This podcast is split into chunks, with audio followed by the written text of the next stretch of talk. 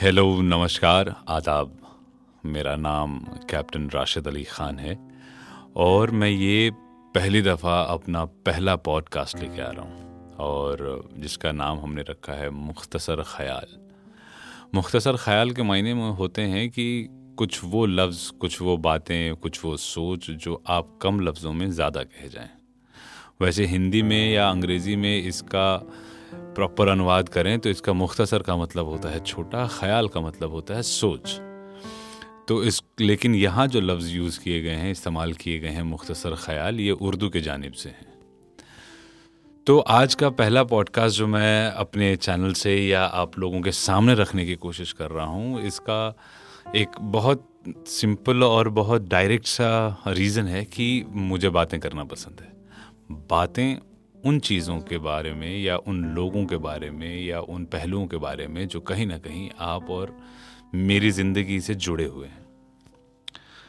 तो आज जो पहला कॉन्वर्जेसन है, जो पहली बात है आपके साथ, जो मैं उस उस बात को आपके सामने रखने की कोशिश कर रहा हूँ, वो आपके, मेरे या इस दुनिया के हर एक इंसान की ज़िंदगी में, मेरे ख्याल में सबसे ज़्यादा इंपॉर्टेंट सबसे ज़्यादा प्यारा, सबसे ज़्यादा चहीता और सबसे ज़्यादा दिल के करीब हो सकता है। ये मेरा मानना है और मैंने बहुतों से सुना है। लोग अपने पहले मोहब्बत का इजहार इनसे करते हैं, पहली परेशानी इनसे बताते हैं। लड़कियाँ अपनी हर एक खुफिया जानकारियाँ या फिर वो जो गिले शिकवे दुनिया से होते हैं, समाज से होते हैं, ये सबसे पहले इन्हें बताती हैं। एक बेटा मेरे ख्याल में अपनी ज़िंदगी में किसी भी औरत का अगर तस्वुर करता है तो वो पहली सूरत या पहली शक्ल जो बनती है या पहला आईना जो देखना चाहता है, वो इनकी तस्दीब से देखना चाहता है। और ये एक लौता ऐसा लफ्ज़ है, जिसे अगर आप ना कहें और इशारे में समझाने भी की भी कोशिश करें तो हर इंसान बखूबी समझ जाता है। ज़बानों का तर्जुमा कोई भी हो, हिंदी, अंग्रेज़ी, तमिल, तेलुगु, मलयालम या बाहर की भाषाओं की बात करें तो स्पेनिश, फ्रेंच, चाइनीज़, ये एक लौता लफ्ज़ है जहाँ लफ्ज़ कहने की ज़रूरत नहीं होती। जिसे मैं बड़े अदब और इज़्ज़त से और बहुत प्यार से अम्मी कहता हूँ, आप शायद अम्मा कहते होंगे, आप में से कई इसे माँ कहते होंगे, कोई इन्हें मॉम कहता होगा कोई इन्हें बेबे कहता होगा। तो ये लफ्ज़ अलग हैं बट फ़कत ये एक लफ्ज़ ऐसा है जो कभी भी अपनी रहमतों से या अपने प्यार से, अपने स्नेह से कभी कम नहीं हुआ।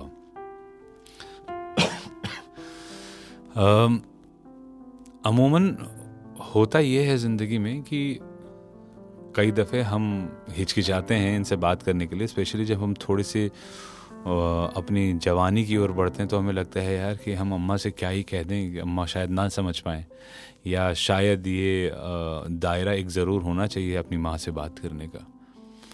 मेरा ख्याल है नहीं होना चाहिए, क्योंकि वो ऐसी शख्स है जिसने आपको हर लम्हा, हर हालात में आपके जानब रह के सोचने और समझने की कोशिश की है।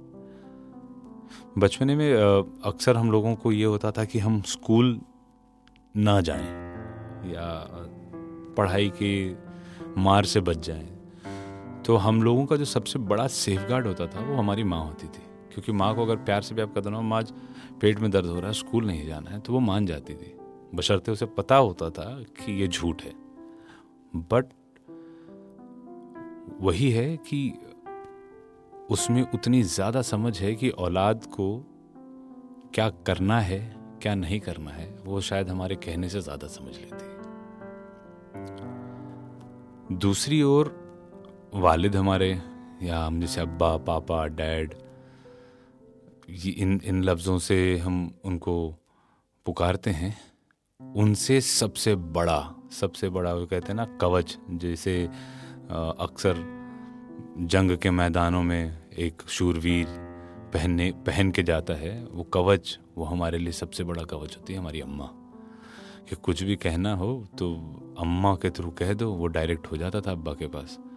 या कुछ पैसे चाहिए हों, छुट्टी चाहिए, लेट आना हो, पार्टी में जाना हो, या पहली दफ़ा गर्लफ्रेंड के बारे में बताना हो कि वालिद को भी ये पता रहे कि हाँ हमारा बेटा या हमारी बेटी किसी रिश्ते में जा चुकी है, किसी से इस परिवार के अलावा भी कोई उसकी ज़िंदगी में है जिसे वो अपनी सारी की सारी बातें बताती है या बताता है।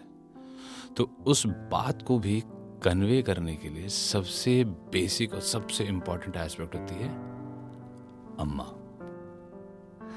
अब अगर अम्मा सबसे बड़ी सेफगार्ड है तो सबसे बड़ी क्रिटिक भी वही है।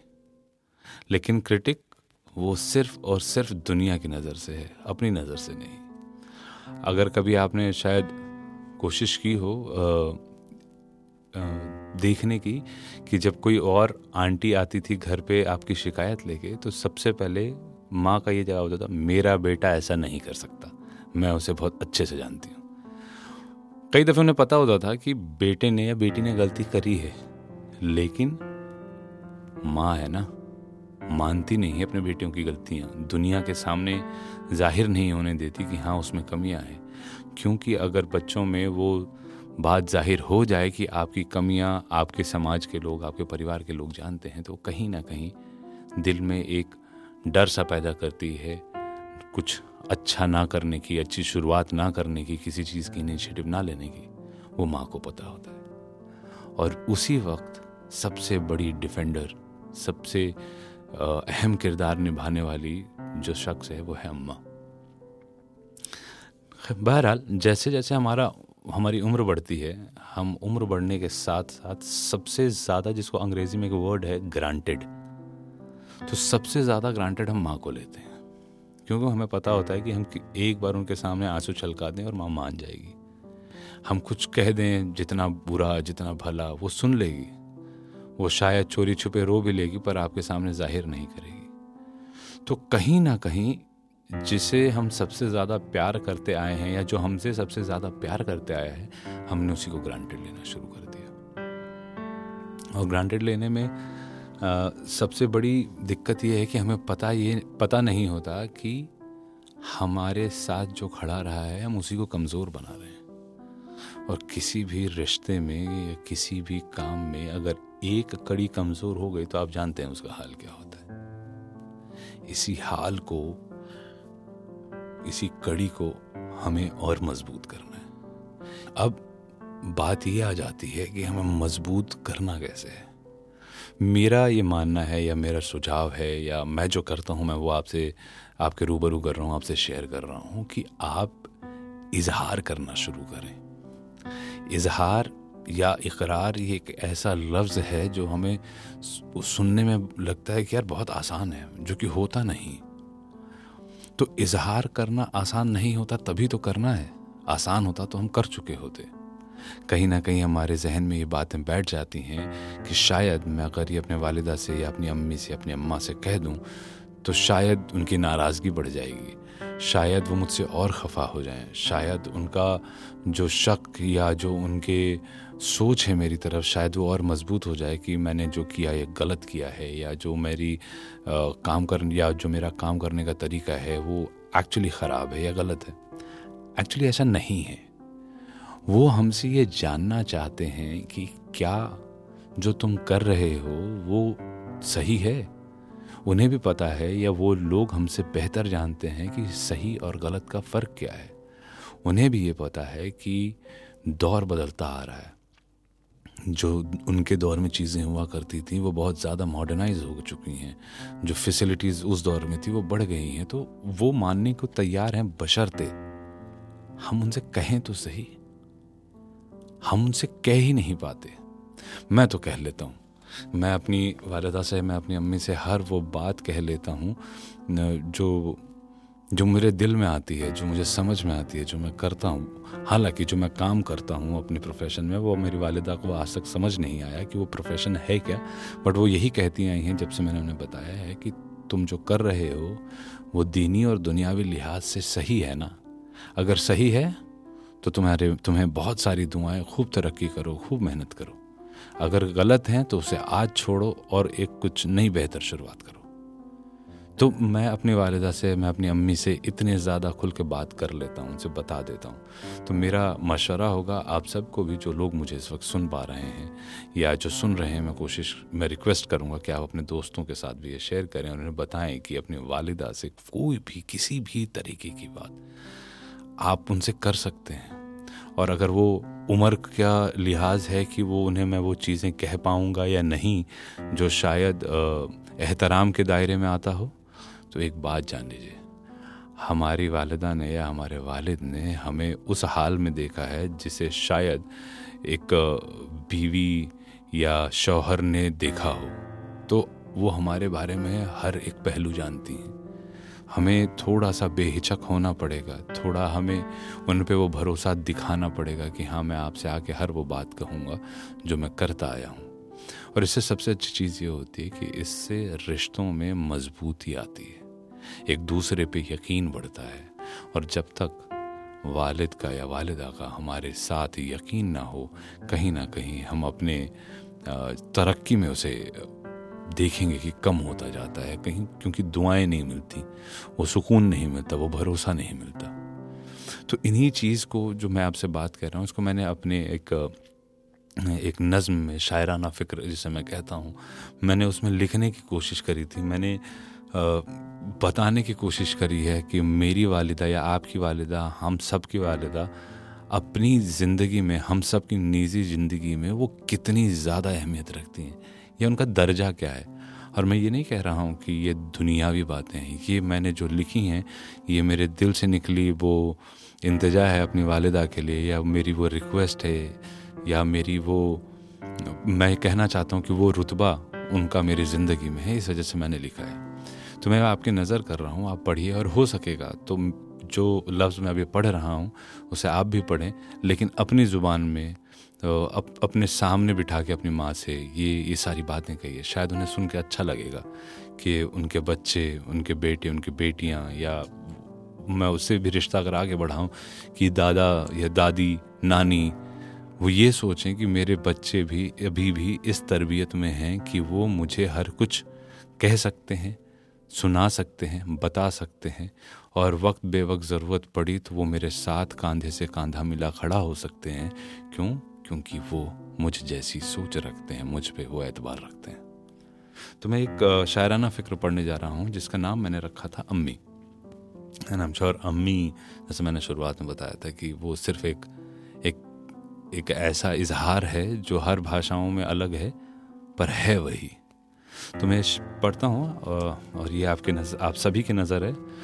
कि खुदा भी उसे आदम अव्वल कहते हैं। खुदा भी उसे आदम अव्वल कहते हैं। जानते हैं वो कौन है? वो है हम सब की अम्मी। खुदा भी उसे आदम अव्वल कहते हैं। जानते हो कौन है वो? वो है हम सब की अम्मी। गाँव, शहर, मुल्क सब बदल गया। बस ना बदली हमारी अम्मी। अभी उतना ही छोटा था, अभी उतना ही छोटा हूँ जितना तब था। सिर्फ़ कद में बढ़ गया हूँ, कहती हैं हमारी अम्मी। आज भी उसका पहला निवाला मेरा होता है। कैसे निस्वार्थ होकर खिलाती है हमारी अम्मी। काटी है उसने कई रातें जाग कर हमारे लिए। कई रातें काटी है उसने कई रातें जाग कर हमारे लिए सुबह उठाने पे हम चिल्ला के कह देते हैं। अरे सोने दो ना अम्मी। उम्र आपकी बढ़ गई, पर बालों का रंग अब भी काला है। ये मेरी अम्मी का तस्करा है यह मेरी अम्मी की तफसीर है, जिस लिहाज से मैं उन्हें देखता हूँ कि उम्र आपकी बढ़ गई है, पर बालों का रंग अब भी काला है। और होगी शायद हूर दुनिया में, पर वो आज भी हमारी मधुबाला है, हमारी अम्मी। अब यहाँ पे मैं अपनी अम्मी का तस्करा कर रहा हूँ कि वो कौन है मेरे ज़िंदगी में या उनकी उनकी पहचान दूसरे तरीके से, बुरी तो नहीं बट उन्होंने मुझे सुधारने के लिए क्या क्या रूप इख्तियार किए थे बचपने में, मैं वो तो उसका तस्करा कर रहा हूँ कि बेलन, चप्पल, झाड़ू, हथियार हैं उनके। बेलन, चप्पल, झाड़ू, हथियार हैं उनके। बहुत बड़ी निशानची है हमारी अम्मी। पहली टीचर। पहला दोस्त। कभी सीक्रेट सेंटा मेरा अभिमान, मेरा इश्क, मेरा गुरूर और हमारी जन्नत है हमारी अम्मी।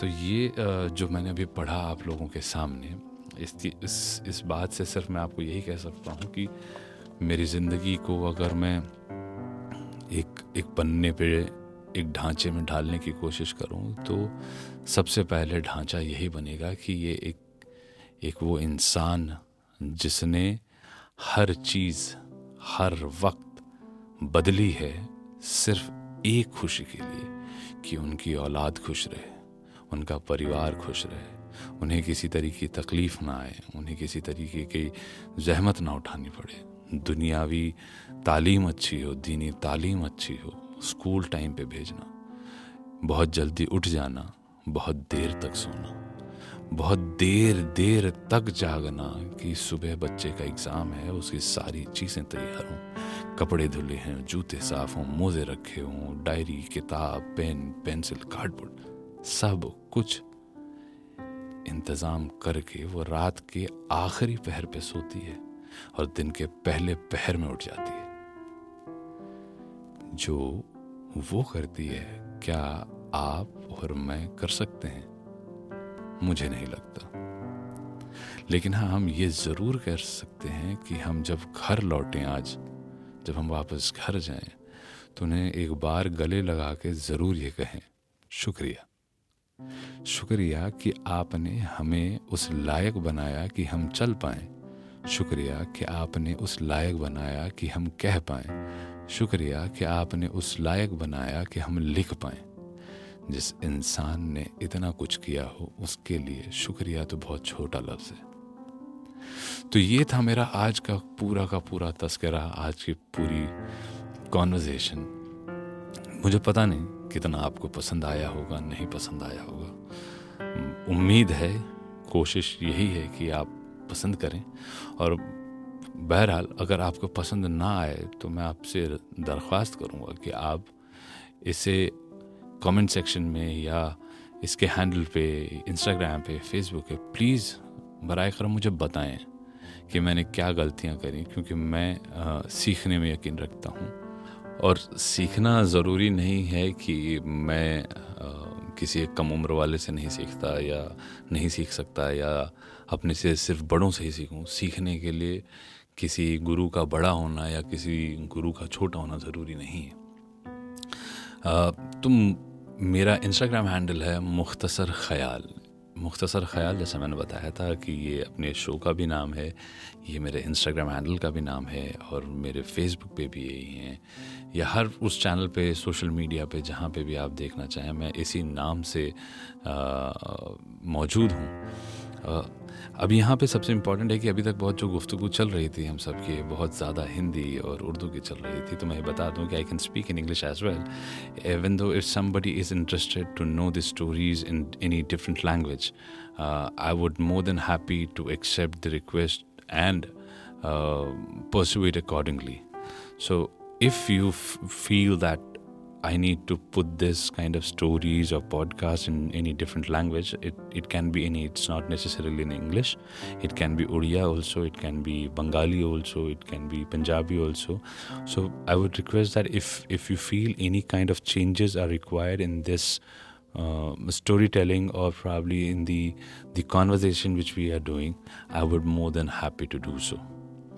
खैर तो ये तो हो गई आपसी तालमेल की बात, आपसी सीखने और सिखाने की बात।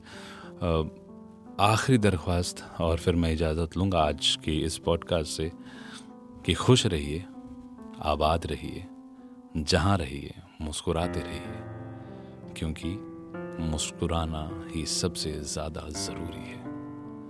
For the till the next episode taking a leave from you by the grace of God and the prayers from you all taking bye bye अल्लाह हाफिज़ मेरे मुख्तसर ख्याल